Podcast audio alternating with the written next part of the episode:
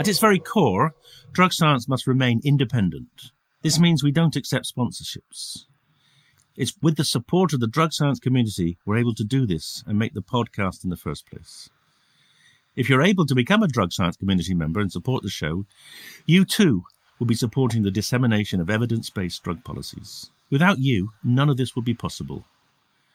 For anybody interested, there's a link in the show notes. Thank you.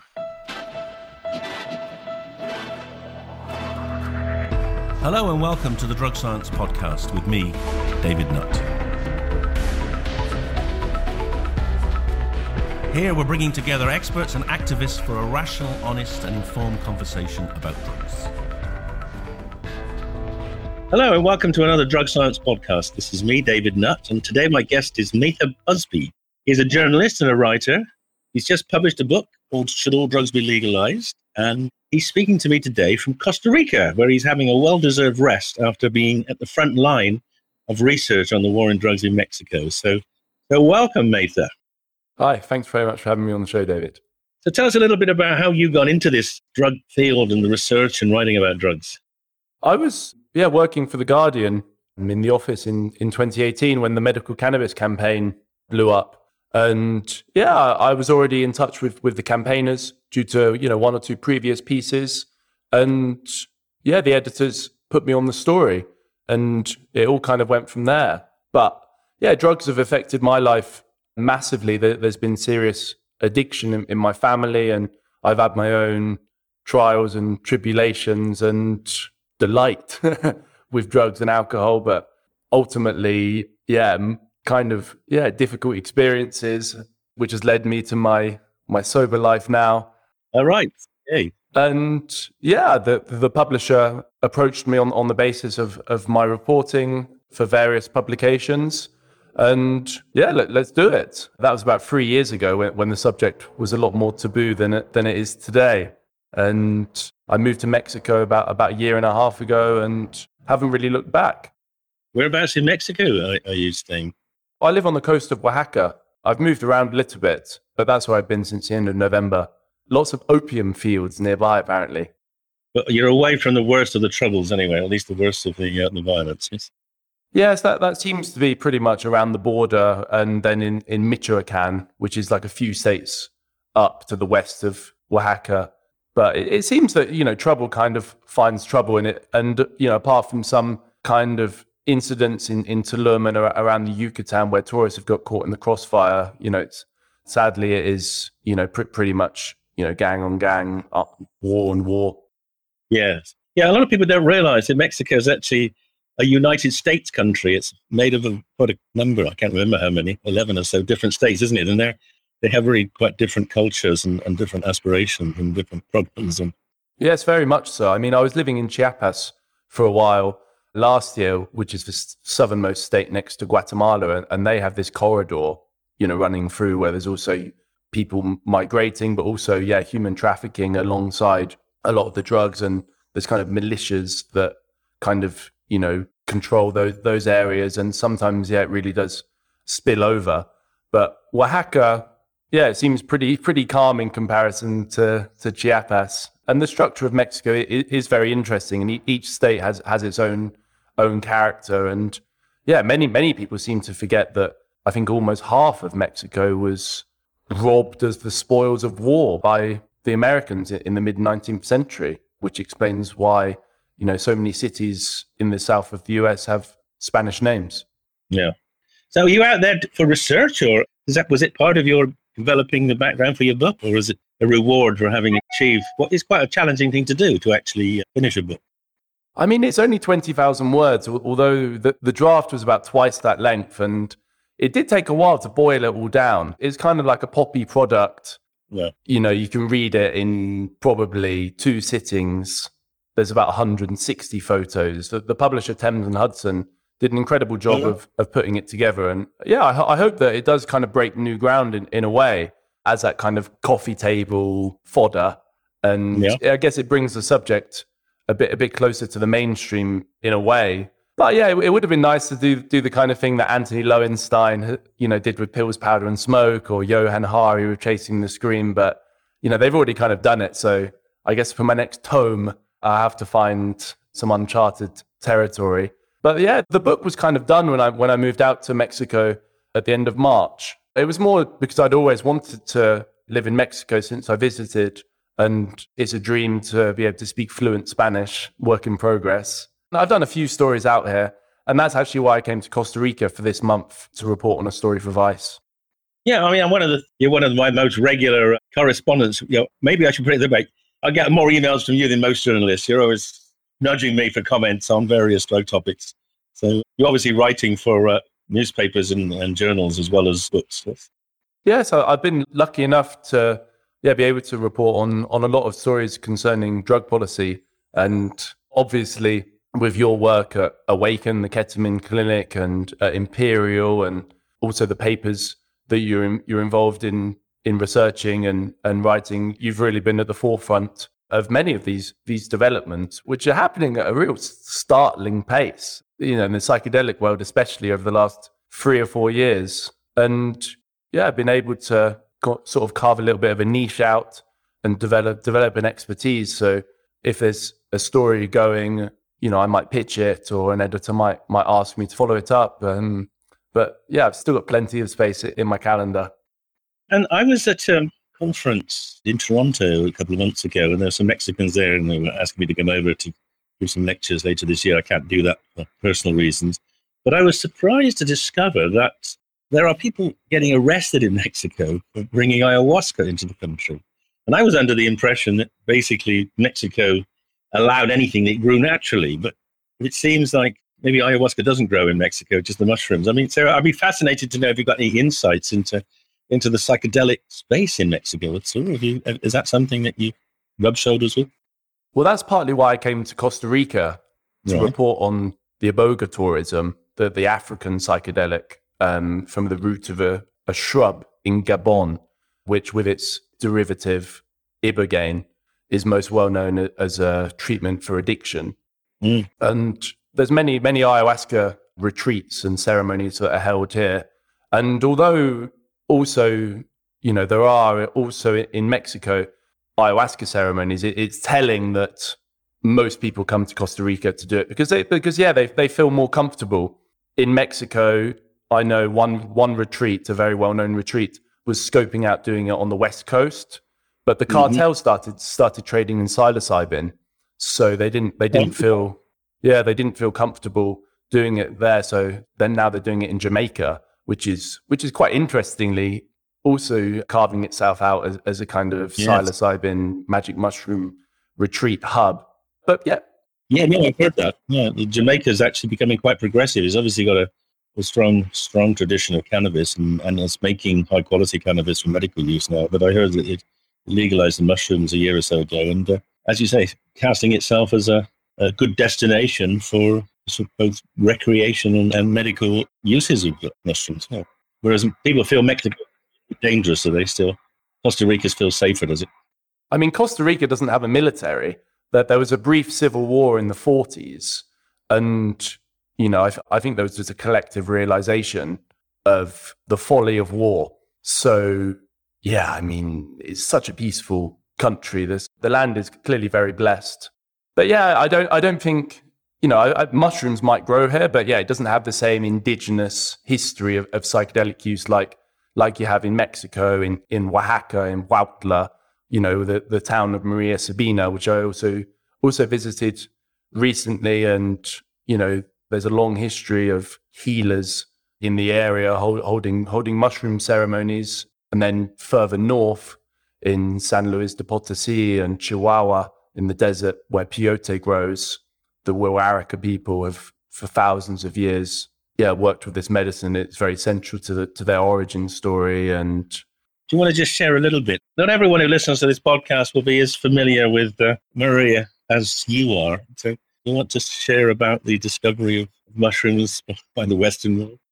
Absolutely. I, I have a story forthcoming on this, and I interviewed her, her grandson and her great great nephew ah. last month at the museum at her home, ah. which was very, very fascinating. The brief story is that in the 50s, an amateur mycologist and Wall Street banker, he was a vice president at JP Morgan, Gordon Wasson, had heard about a mythical substance, teonanácatl, and then had also read some intriguing passages from Spanish chroniclers from the 16th and 17th century where, the, where they spoke of mushroom ceremonies. So after a couple of visits to Oaxaca and around Huautla de Jimenez, he was eventually invited to a ceremony held by Maria Sabina in which magic mushrooms grown in the area. There's about five varieties, including the most popular, I think, called Jambe. And he broadcast his findings to the world in an article in 57 in, in Life magazine, in which the word magic mushrooms was coined.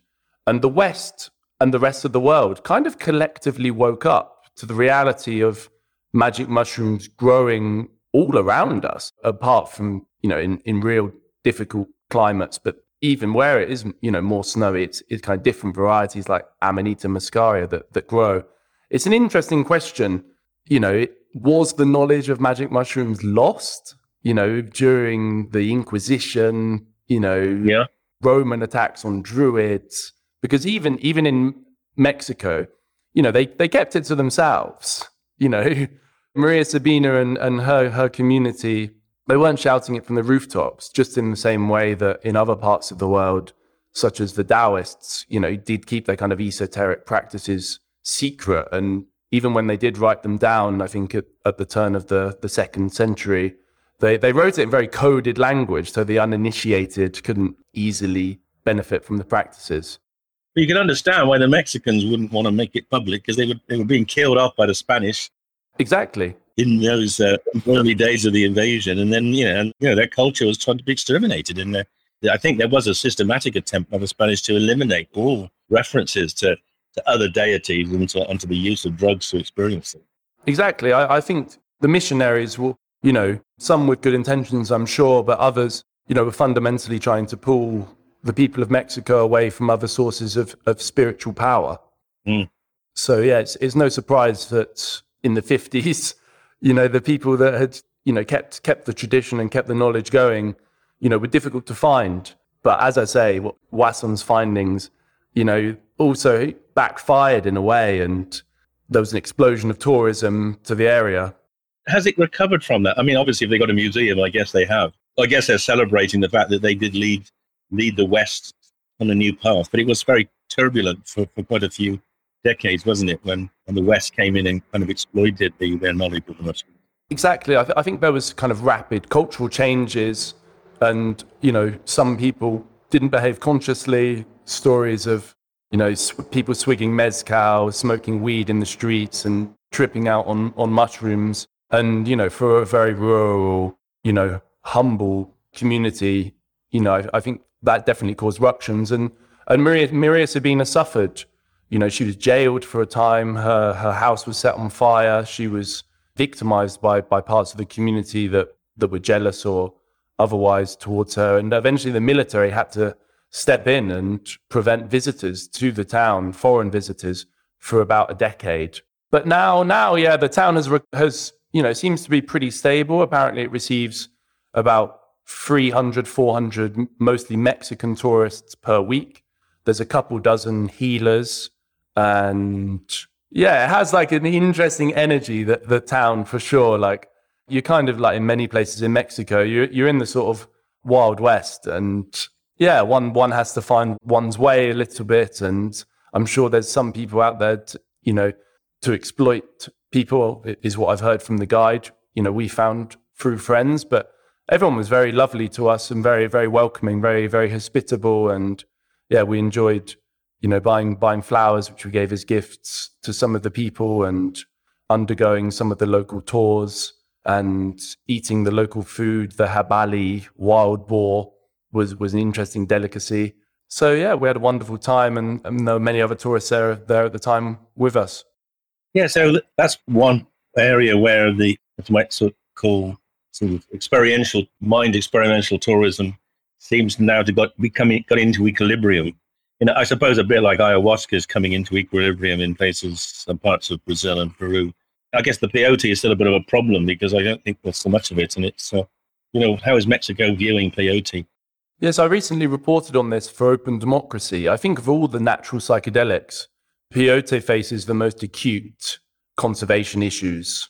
I mean, many people in Mexico don't even don't even know what it is. Never mind have really worked with it. Like you know, in in many ways, it is still the kind of preserve of the seekers, many of whom are, are foreign. But Wirikuta, which is, is near to the old mining town of Real de Catorce, is is a kind of is the kind of mecca for the Wirarika people, and yeah, as I say, very close to their origin story. Is there's the hill that is believed to have given birth to the sun just above the town, and and there's there's regular pilgrimages to the town, and it, I think it sees yeah thousands, tens of thousands of visitors. There's serious issues o- over poaching of peyote and there isn't really any cultivation plans. It's very kind of laissez faire. Yeah. Increasingly, the, the, the, seeds are being replanted from ceremonies. But yeah, it's, it, it's difficult because the Wirarika actually live in the Sierra Madre, which is, you know, above above the desert. So they, they don't live on the land, you know, of which they are in some senses custodians and, you know, recent incursions by agribusiness, you know, massive greenhouses yeah. to grow tomatoes and keep chickens have been erected on top of the land which grows peyote, which has been excavated, you know, real large swathes of land. So that's yeah. just compounding some of the issues after after kind of ranchers have yeah bought the land for grazing their cattle. But there's there there's interesting projects underway and it also grows in Texas and Arizona, I believe, north of the border. And I recently heard that that um, a chap in Canada had, had grown 13,000 peyote buttons over the course of about 30 years in his parents' greenhouses. And he just sent the first 4,000 to the Comanche tribe. And it, it, took about three years to get the authorization from the DEA. But yeah, now, now they're figuring out how to get the next 9,000 down there. And, you know, it, it might even be, you know, a bit of a drop in the ocean considering how much is eaten at the moment. But if you, if you think if the seeds are properly replanted and that you know there's a couple dozen seeds in each each button, then yeah, I think it's a very very promising project. So that's cultural repatriation as opposed to appropriation, paying back the debt. Yes, exactly. I, yeah, no, I think the chap had you know had some real real positively life changing experiences with, with the medicine and, and wanted to find a way to give back and seems that he, ha- he has he has certainly done that. But in the sort of general popular press and media in Mexico, is is there any recognition of this, or is it all about the, the cocaine and the, the opium battles across the border? There was a fabulous piece in the student press, actually, a real, mm-hmm. a real excellent long read. Unfortunately, I can't remember the publication, but perhaps I can link it whenever the podcast gets published. Yeah, do that. Do that.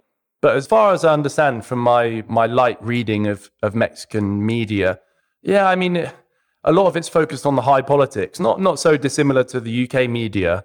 And yeah, I don't I don't think yeah they're so interested in in the trials and tribulations of the conservation of a obscure cactus, which is used by you know a tribe of several tens of thousands of people. But I think across the world the consciousness about peyote is growing. There's a recent Patti Smith album which pays homage to it. The president of the World Boxing Council was recently waxing lyrical about peyote, and obviously Hunter S. Thompson and Aldous Huxley brought, brought mescaline into our collective consciousness originally. So yeah, it's something you know largely unique to Mexico, and but I'm I'm trying to get at it.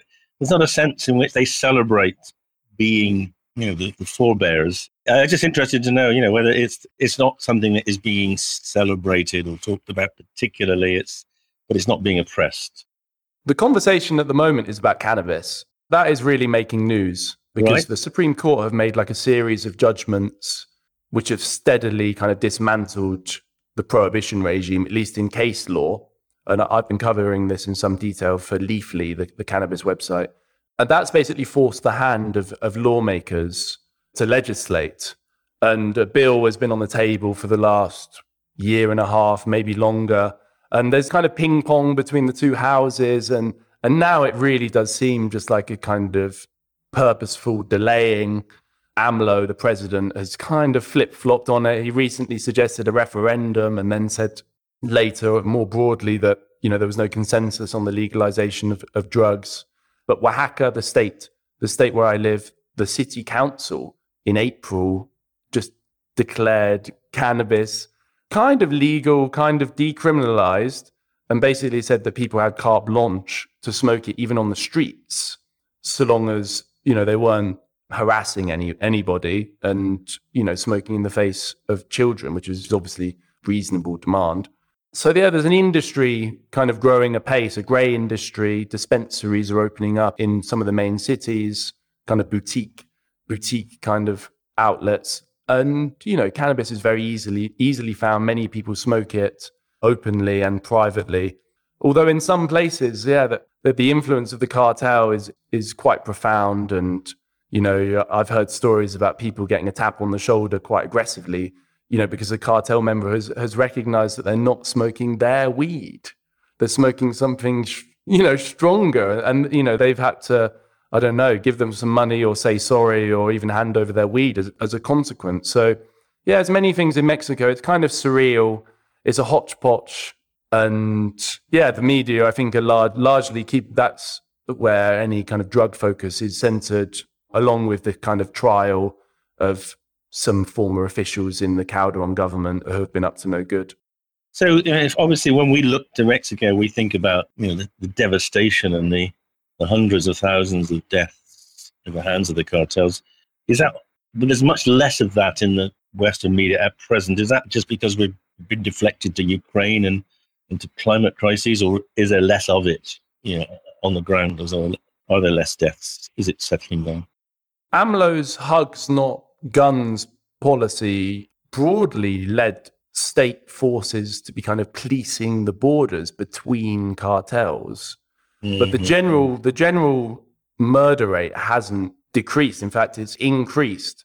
And notably, journalists. There's been a real upshot in journalists getting yeah. killed, mo- mostly by cartel members this year. I, I think is up to, up, you know, horrific and sadly to about 14 Mexican journalists killed this year, which is just horrific. And I think AMLO has some serious questions, you know, to answer, which he, he has deflected from. As I mentioned at the beginning of the conversation, there's been some turf wars in the, in the Yucatan and Michoacan, mm. where there's the war between the, the El Chapo cartel and, and the new generation Jalisco cartel, among others. But I think broadly speaking, yeah, the levels haven't gone back to, you know, the late noughties after Calderon yeah. declared, you know, this militarized yeah. war on drugs. Recently, there's been continued fallout from the deaths of the fourth and disappearance of the 43 students a few years back because an official report found that the military had been tracking them and that were largely aware of, you know, how their bus they had been on was commandeered and, and that they were taken and, and killed and didn't do anything. So that that's taken a bit of attention in, in the Mexican media recently. Yeah, I guess you are at the forefront there. So, has your perspective on drug legalization changed at all since you've been living at the uh, the furnace where it's all happening? I mean, the thing you have to understand living in Mexico is the extent of the state's power, much as living in other other places where the government does have a relatively total grasp on power, on the, the mechanisms of, of the state, the army, the police. In Mexico, depending on where you are, you know, that equation is a lot more muddled. You know, police act in concert in places, you know, with local local power actors, local families who hold sway. There's a federal army, there's state armies, there's the National Guard, all connected to, you know, different kind of, yeah, power dynamics and, and sources. So it's like obviously it seems that you know, legalizing drugs in Mexico would, you know, maybe even maybe even be some sort of panacea in, in some ways, especially if and I'm not sure if this is palatable to many people, but you know, if you know cartel figures were allowed were allowed to participate in the legal economy. But there's obviously the potential for, you know, them just saying no and even going to war with state forces and, you know, causing certain state forces to desert you know, once they have to choose between their, their loyalties. So yeah, it's a really difficult question, and it's one that I'm sure AMLO, the president, you know, is grappling with. There's also I was speaking with uh, Steve Rolles and Transform, and he's uh, there's quite a lot of discussion going on about having a some kind of regulated cocaine market in in Mexico as well. I mean, is that is that in or is that just uh, outsiders looking in? Is, is there much discussion about that where you are? As I say, I think I think the conversation's mostly centered on on cannabis at the moment. There's whispers, there's fringe, there's fringe voices, but I think it's mostly in Colombia where where there's that discussion because there was a bill that passed the first reading, I think in the Senate, with the support of a couple dozen senators. I understand it didn't make the second reading, but yeah, I, I mean the former president Santos had you know spoken about that and had had kind of pressurized you know the UN alongside the Mexican and Guatemalan governments at, at, the time, I think in 2009, which led to the UNGASS conference. So, yeah, I think that now, especially with the, the election of the new left wing president in Colombia, that yeah, it's an interesting moment. I think anyone who looks at the situation in Colombia as a mostly producer country will see the benefits of creating creating a legal market and yeah, they'll have to secure some sort of UN approval to be able to kind of do those exports. Also, there's cocaine production in, in Bolivia is, is rising. And, you know, if they also had access to, to a global market for coca, I, I think it would have, you know, supreme benefits for their economy and would, you know, go some way to undoing some of the pain inflicted by the US led war on drugs in those countries. Well, that gets us back to your book then. So Tell us a bit more about your book and what is the answer? Should all drugs be legalized? And if so, how? Yeah, it's a very complex question. The book kind of goes into the history of drug use and acknowledges that there's a human inherent desire to, you know, alter alter our consciousness that that goes back a long way and yeah, is typified daily by our drinking of, of coffee, of you know, alcohol, which is made from different kinds of wheat, mainly different hops, rye, barley, and that, yeah, this modern modern scenario uh, of powders is a kind of relatively newfound situation, and for better or worse, policymakers, you know, re- responded to it with prohibition. But now, now we're in this moment where society is a lot more educated. You know, in no part thanks to you and your colleagues about you know the, the benefits and, and the dangers of these these drugs and these plants and many many people misusing drugs like cocaine and methamphetamine like like never before but also people are you know discovering the healing potential of you know some of these psychedelics and MDMA like like never before. So yeah when we talk about you know should all drugs be legalized it, it, it's such a broad thing but you know ultimately I, I think if we look at you know the history of humanity, bans on you know any sort of desirable activity or consumable. have never really seemed to work unless they've been underpinned by a kind of authoritarian religious structure. And you know indeed you know when those structures are in place may, maybe it is suppressing something for later down the line. But as who you've mentioned and his colleagues at Transform and others have, have outlined, there's various you know models to look at legalizing drugs. Last week, an MDMA store in, in Holland opened a kind of mock shop with no MDMA, but to kind of kickstart the conversation. And they do have a real shop. It, it looks the real deal from the photos. You know, it's whether, do, you know, for something like MDMA, do we have a retail market? Do we have you know, like like the kind of these smart shops, you know, in, in Holland, where there's a bit of harm reduction advice, but you know, you don't have to sign up to like a register or anything. Or, you know, do we have something where you have to sign up to a register, do like a speeding awareness course, you know, to go to a kind of pharmacy based place, or or is it going to be even even stricter than that? And you know, depending depending on which model one follows, you know, you leave X amount of space open for a black market. So there's that consideration and you know, if other drugs are made more available, demand for other potentially more dangerous drugs is likely to go down, which is the reality of you know dealers who, who are upselling. But do you think there could be one a one size fits all model for all drugs in all countries, or do you think we're going to have to look at local needs and feasibilities and practicalities? I, I mean, yes, I think with everything, it's it's advisable to yeah, allow local actors to figure out what best situation to pursue in keeping with their with their cultures and, and traditions. But certainly, I, I think, you know, for the most addictive drugs, there's going to have to be more barriers to access than, you know, your kind of magic mushrooms and, and your cannabis and the other lower harm substances. But I hope, you know, as this conversation moves further along, as more countries legalize cannabis, with Germany looking like it will be the next one, we'll learn the lessons of this kind of laissez faire reg- regulation in certain US states, which has just led to a corporate takeover. You know, there's no cannabis social clubs, there's no kind of Amsterdam style cafes where people can gather.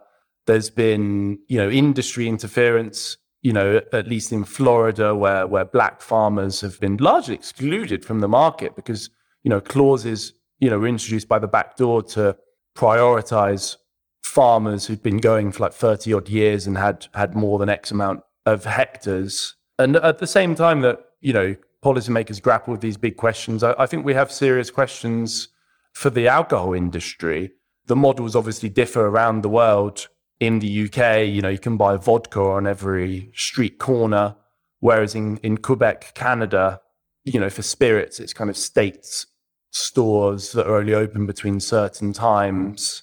And, you know, in some ways that does seem like a more responsible system. And, you know, perhaps we could even even go further to ensure that people that are obviously suffering under the impact of of drinking alcohol are, you know, signposted to support, you know, when each time they're going to the checkout. Oh, I see. Yes, they get given a, a card for the local AA, do they? well, I mean that that's what you know the most responsible model you know for these particularly addictive drugs you know should be. Although, yeah, I'm not sure about kind of abstinence based recovery for everyone, which is the AA model. Although the founder notably spoke highly of the effect of LSD on on alcoholism. But yeah, I, I think that you know if we can grasp this moment to further a more caring and, and compassionate society that, that doesn't stigmatize people that are suffering under the weight of often trauma led physical dependencies on drugs, you know, including alcohol. And we can put an arm around, arm around, you know, people rather than, you know, sending them to jail, which is fortunately, you know, increasingly happening in terms of incarceration rates for drugs in, in the West. But obviously, we can go much further. I'm not sure it's happening much in Britain, but uh, I don't know. We've doubled our prison population in the last 30 years, almost entirely for people who've got drug problems. Uh, I'm interested. So, what? How has your your opinion of the UK changed now you've spent considerable time in other countries? I mean, now you can look back to it rather than be part of it. Has your attitude changed? You've seen it differently? Yeah, it's, it's complicated, the jail data, but to my viewing of it, you know, for people with simple possession and use offences, there's definitely been a downward trajectory in, in terms of the incarceration rate. But yeah, there's obviously a long way to go and it's, it's a complicated picture and the data doesn't always reflect the reality. But yeah, li- living outside of the UK now for pushing a year and a half, yeah, I guess yeah, you, you become grateful for the many the many gifts, the cultural delights, the diversity.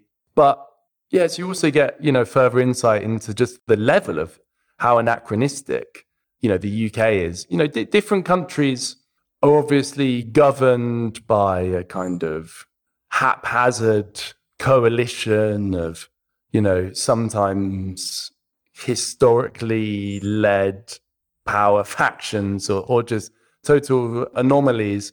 But I think it's much the same in the UK. And we, we've never, you know, there was obviously the civil war in the 17th century, but I don't think there's ever been that like real, real break. And yeah, I see that my colleagues and good friends at The Guardian have been covering some of the Queen's misdeeds again in, in recent weeks and how laws are used to conserve her economic and, and political power. We see the ridiculous events in Westminster and the new leadership race for the Conservative Party. But as I say, I think I think all countries to some degree have, have their own issues. But I think I think there's yeah there's a big problem in the UK with with the landed class and the class system and the ingrained privilege and yeah, related issues. But you know, I'm from a working class family, and even though I've got a massive bill, you know, I'm paying back my tuition fees, but I got given a few grants. You know, I also got a, a loan for my masters, and obviously, I, I'm a good example of yeah, like social climbing. You know, working. So yeah, I'm grateful. But yeah, living outside and, and looking back in, yeah, the, the, the first thing I thought, apart from wanting to be at Glastonbury this year, was, you know, Jesus Christ, you know, what a bunch of like landed codgers that are kind of running the country and, you know, running it into the ground at the expense of, you know, most working people. Now we know why you're, why the Guardian was uh, so pleased to take you on. or maybe you probably had those views from the very beginning. Yeah, I mean, like I'm not really seeking to be like a, a, commentator on on society or or indeed drugs. As I say, like you know, the publisher kind of approached me to do to do the book, and it's it seemed like a yeah good opportunity. And obviously, everyone wants to yeah write a book. You know, when when they're a journalist. But yeah, you know, Britain is also a place where many people from diverse backgrounds have been able to give their families you know a much much better life. But yeah, there, there's you know clearly some kind of fundamental issues which the RMT union have, have notably been been bringing to the headlines recently. So you still do keep quite close, obviously. Uh, you're reading the Guardian online, are you?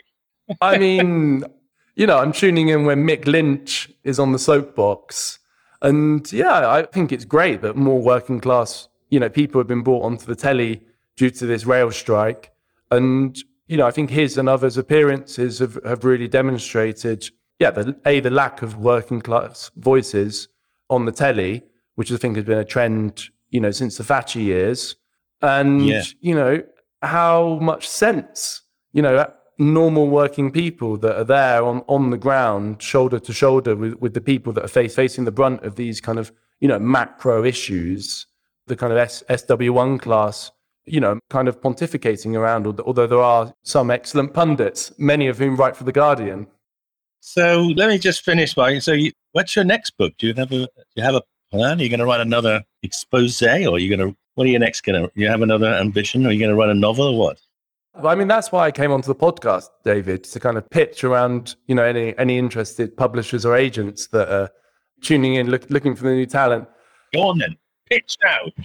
Well, I mean, then everyone will know the idea. But I mean, on, on a very broad level, I think, you know, in step with, yeah, the rising consciousness and mainstreaming of, of psychedelics and, yeah, the increasing popularity of practices like meditation and, and yoga. I think there's a kind of rising consciousness in, in some ways. I read recently that the Comanches prophesied this in the eagle and the condor right. prophecy. And I think that, yeah, this, this moment is really, really exciting. I think a lot of people figuring out how to live, you know, healthier lives that are more, more in tune with the natural world. And yeah, it doesn't come a minute too late with these temperatures we're seeing, you know, in, in the UK today. I, I see you wearing a polo shirt. So I think, yeah, I think something that, that delves into that and, and finds some interesting stories that, that illustrate the journey that many people and, and societies have been on and, you know, the barriers that, that are faced to really kind of realize this paradise that, that, you know, we could all be living in. Well, Mata, sorry, Mattha. Mattha, Mattha, I've got it right at last, Mattha. Third time lucky. I've sent you enough emails, but we haven't, we haven't spoken enough. We were on the Owen Jones show last year. But I, I'm going to master it now. Mattha Busby. I hope there are, there are some publishers listening to this who will come to you and give you that advance you need so that you can really get into the, the depth of this relationship of humans, plants in the future. So good luck to you there. Thank you so much for coming on the, uh, the program. Obviously, when you go back to Mexico, you know, whatever you do, stay safe. Thank you very much. Yes. Thanks for David. Thanks for the support. Thanks for having me on. Great. Thank you. Cheers.